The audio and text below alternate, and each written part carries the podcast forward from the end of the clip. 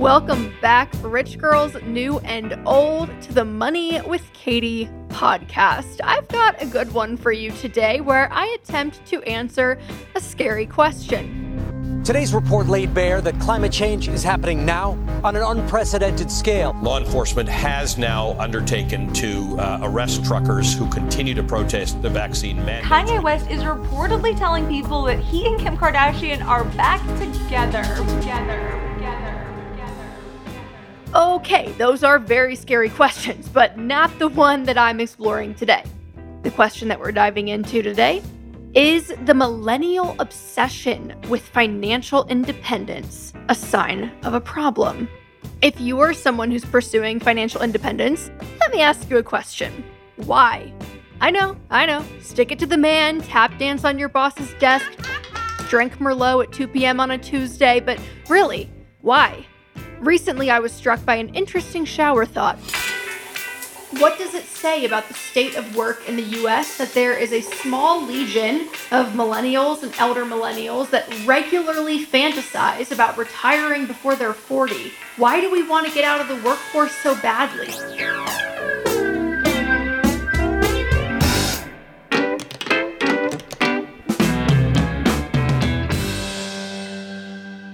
I wanted to talk to someone who has a PhD in why millennials don't want to work anymore. My name is Anna Hulett, and I am an industrial organizational psychologist, which is a big mouthful.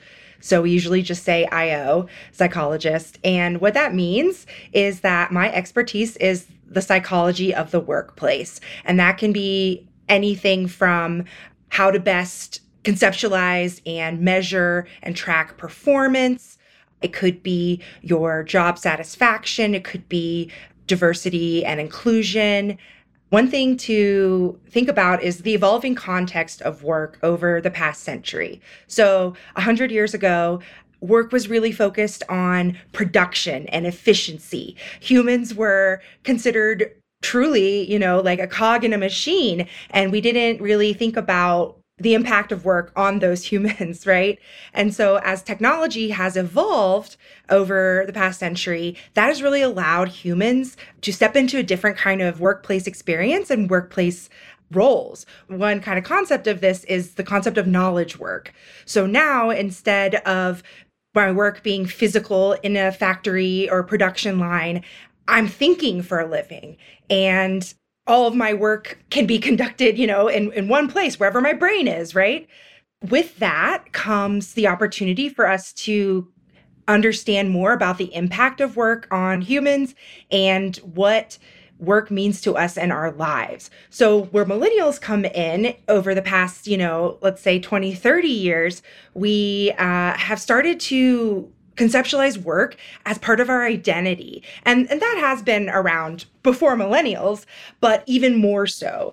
Now we are expecting things like uh, work life balance or uh, feelings of autonomy and inclusion. So, for millennials, I think that we are obsessed with the idea of financial independence because uh, work is not the end all be all for us, even though I just said it's part of our identity it's that push and pull, right?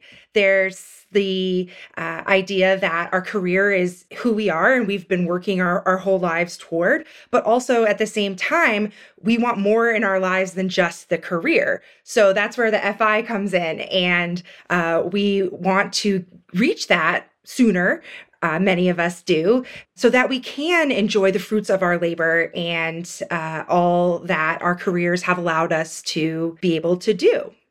Okay, so according to science, millennials just want more out of work. And when they're not getting it, it's easy to fantasize about piecing out entirely and having the financial means to do something you love without worrying about the money. But have we ever stopped to examine how bizarre it is that in the United States, the ability to do so depends wholly on whether or not you can amass a ridiculous sum of wealth? Before we go any further, know that this is not intended to be an episode that bashes the US. I love America. I feel very fortunate to live in this country. But I still think it's worthwhile to think critically about why the concept of FI is so prevalent here. Now, you know, jump cut to me slowly unbuttoning my shirt to reveal a Money with Katie for Bernie t shirt underneath. Okay, just kidding. This is not my socialist manifesto, but it is a scrutiny of this game that we are all playing. Because, yes, while you can artfully opt out of corporate America by becoming a millionaire in the first few decades of your life, it makes me wonder has anyone stopped to ask whether or not that's a little bit fucked up? I immediately thought of countries like Sweden, Denmark, and Norway, where there are social safety nets in place and a more balanced attitude toward work. And while this New York Times article that I'll link in the show notes is from 2014, it highlights the general thesis I am proposing that we explore today. This is a quote it's a simple idea supported by both economic theory and most people's intuition. If welfare benefits are generous and taxes are high, fewer people will work. Why bother being industrious after all if you can get a check from the government for just sitting around? And if your choice to work means that much of your income will end up in the tax collector's coffers? Here's the rub though that idea might be backward. Some of the highest employment rates in the advanced world are in places with the highest taxes and the most generous welfare systems, namely Scandinavian countries. The United States and many other nations with relatively low taxes and a smaller social safety net actually have substantially lower rates of employment. End quote. Now, I know what you're thinking. Didn't we see a dip in employment during the pandemic when more unemployment checks were being sent?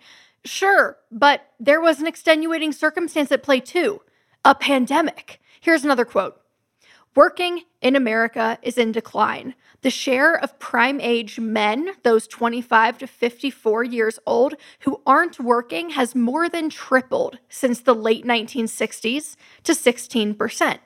More recently, since the turn of the century, the share of women without paying jobs has been rising too. The US, which had one of the highest employment rates among developed nations as recently as 2000, has fallen toward the bottom of the list. End quote. Some of these articles imply, either explicitly or implicitly, that Americans simply aren't as interested in work, that receiving disability or unemployment benefits has made us lazy or incompetent, but I think they might have it completely backwards. I don't think Americans are abandoning work in droves because they have a better offer from the government. I think they're abandoning work because work is getting increasingly demoralizing. I asked Anna about this with respect to millennial knowledge work in particular. This reminds me of an anecdote, and it's an anecdote, so take it for what it's worth. But recently, my dad, um, who is not a millennial, asked me for help reviewing a recommendation letter he was writing for someone.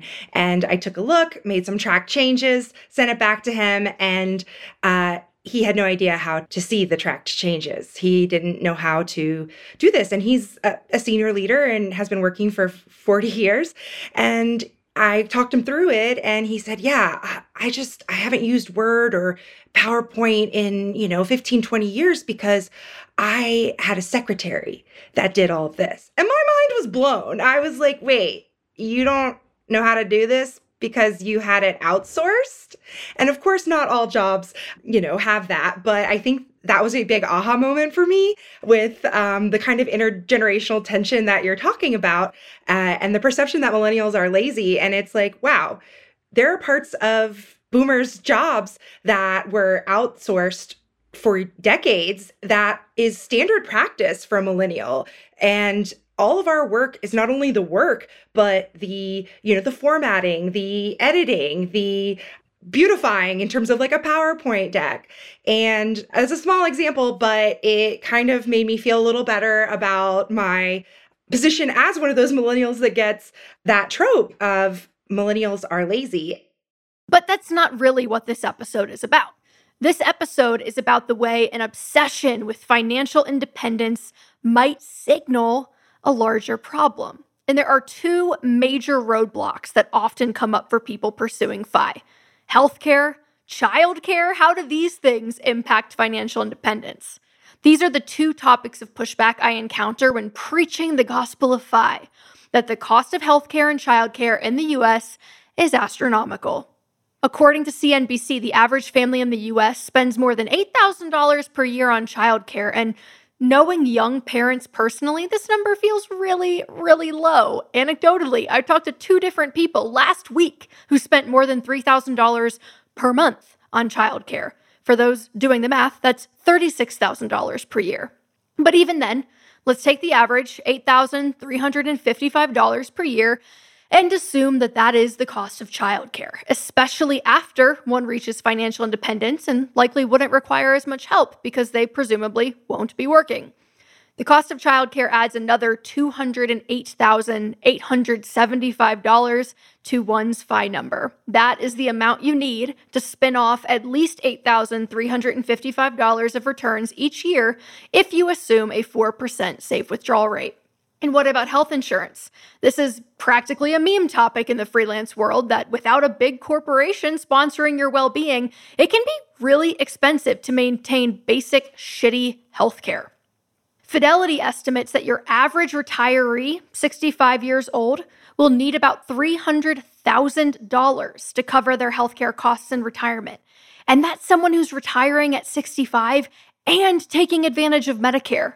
Those of us who plan to leave the traditional workforce sooner, I don't think it's an exaggeration to say we may end up needing multiples of $300,000 added to our FI number to make sure that we're set. Again, this is not supposed to be a criticism of the US. I love the US, but what does it say about our system that someone who doesn't retire with an extra quarter million dollars or more may be shit out of luck in their most vulnerable years?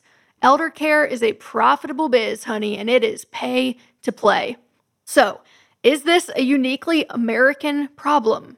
Anna actually had some interesting research from our friends in the Nordic countries recently this summer iceland put out a study about reduced hours in the work week and how that impacted productivity and well-being and so folks in this study dropped from an average of 40 hours of work a week to 35 36 they found that productivity remained stable or increased for the majority of people so less time at work more productivity and well-being increased stress and burnout decreased and work life balance increased. And so we have a plethora of research uh, that shows that having time away from work is really crucial for satisfaction and success at work. There's a idea that comes from that industrial kind of beginning of work that more hours equals more productivity. And I think that lingers in um, our older generations, perhaps. But what the science is telling us is that there's a certain point when more hours does not mean more productivity, it means decreased productivity. To be very clear, I am not suggesting that government spending should increase or that we should all feel the burn just yet, but I am suggesting that these hurdles are not ubiquitous worldwide. Dane's effective tax rate is 86% compared to 37% in the US, but that money is used to provide social programs that make these questions kind of obsolete. This is another quote from the same article I was quoting earlier. In short, more people may work when countries offer public services that directly make working easier, such as subsidized care for children and the old, generous sick leave policies, and cheap, accessible transportation. If the goal is to get more people working, what's important about a social welfare plan may be more about what the money is spent on than how much is spent. End quote. I don't feel great about the idea of losing 86% of my income to the government, candidly, but it is interesting to look at other developed countries that do things differently and just mull it over that maybe there are other ways to do things. Sweden is an interesting example. And by the way, all the data that I'm about to tell you came from OECD health data between 1990 and 2006. Are you ready for some fast facts? The average monthly disposable income after taxes in Sweden is $3,181. In America, it's $3,258. So it's actually only about 2% higher in America, despite the much lower taxes. Sweden's economy produces an annual GDP of $525 billion, while the US produces an annual GDP of 9.78 trillion with a T. And it's easy to look at that and decide that the US is simply just more productive, that we got a greater heart for the hustle.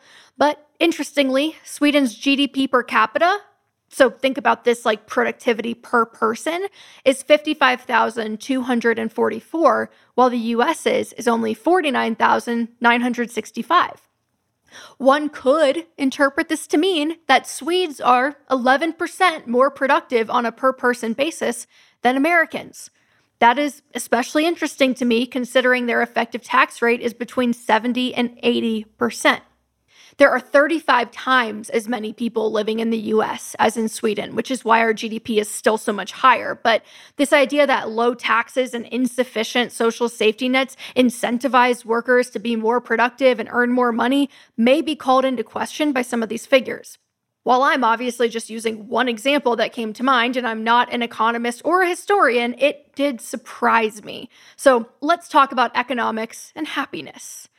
Happiness is hard to measure directly, but I think there are a few proxies that we can use to make inferences about how happy Swedes are compared to the general population of the United States. For example, Americans have an amphetamine use rate that's four times higher than Swedes. The uppers abound. Americans use 13 times as much cannabis, so uh, we like our downers too. We drink 20% more alcohol, and when scored on net happiness, Swedes reported being on average 8% happier and 1% more satisfied with their lives than Americans did. 10% of Americans have reported feelings of depression, while only 4% of Swedes reported the same.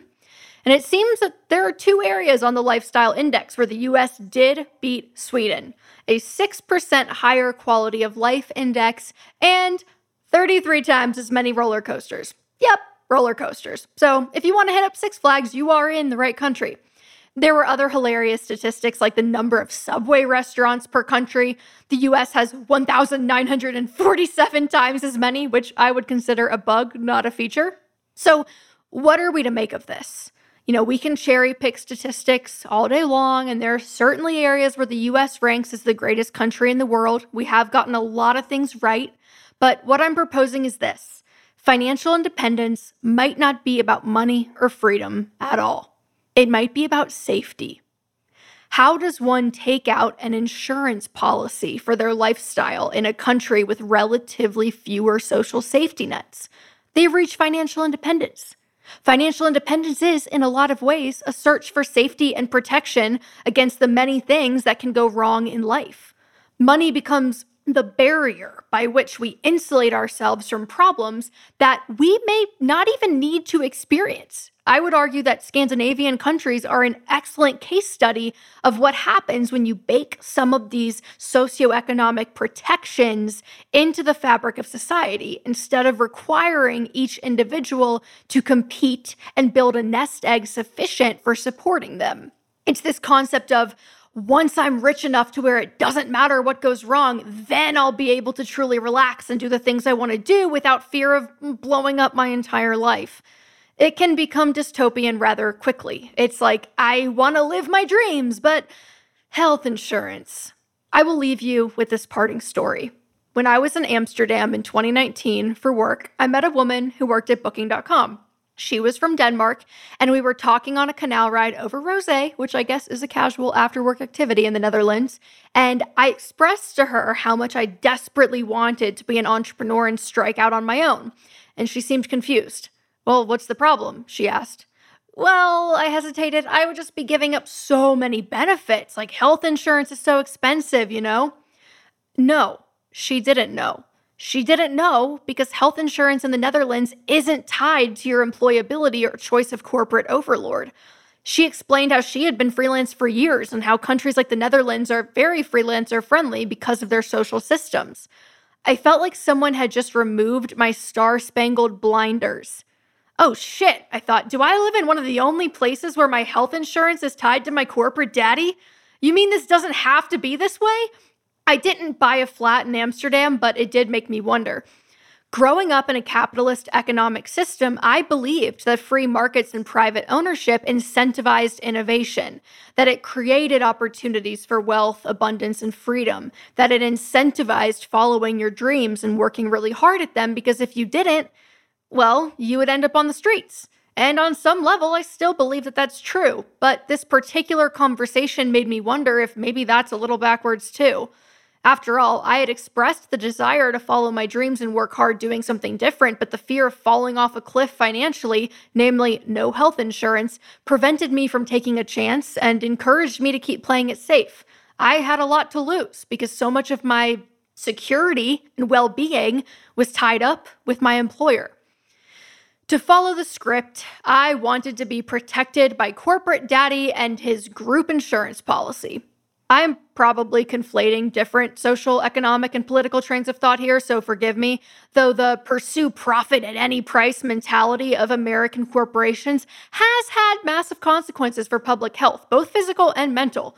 Look no further than Big Sugar or Big Tobacco or even Big Chem for proof. But hilariously, pursuing financial independence is the most American response to this problem. In other words, take it upon yourself to bootstrap your way to safety, make it your individual responsibility, your goal, and get after it.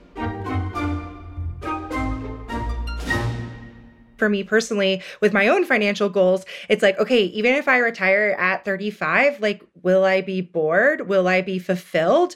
I love the work I do and not everyone has that that luxury to love their work, but I do think that's what millennials want. That's the end goal.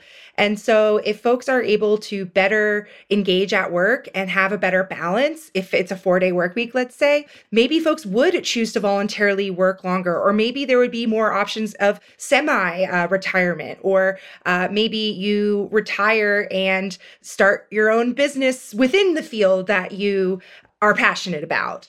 I think absolutely there would be more people working longer, but also maybe working in different ways. Anna did mention one note that I felt super encouraged by, though. Your financial status as a retiree is positively related to how you adjust to that uh, experience. So, yeah, being involved in your own financial planning apparently correlates positively to actually liking retirement. That is one way to play the game. It's how I'm playing it. And for those of us who aren't interested, there's always Sweden. All right, that is all for today, Rich Girls. I will see you next Wednesday, same time, same place, on the Money with Katie podcast.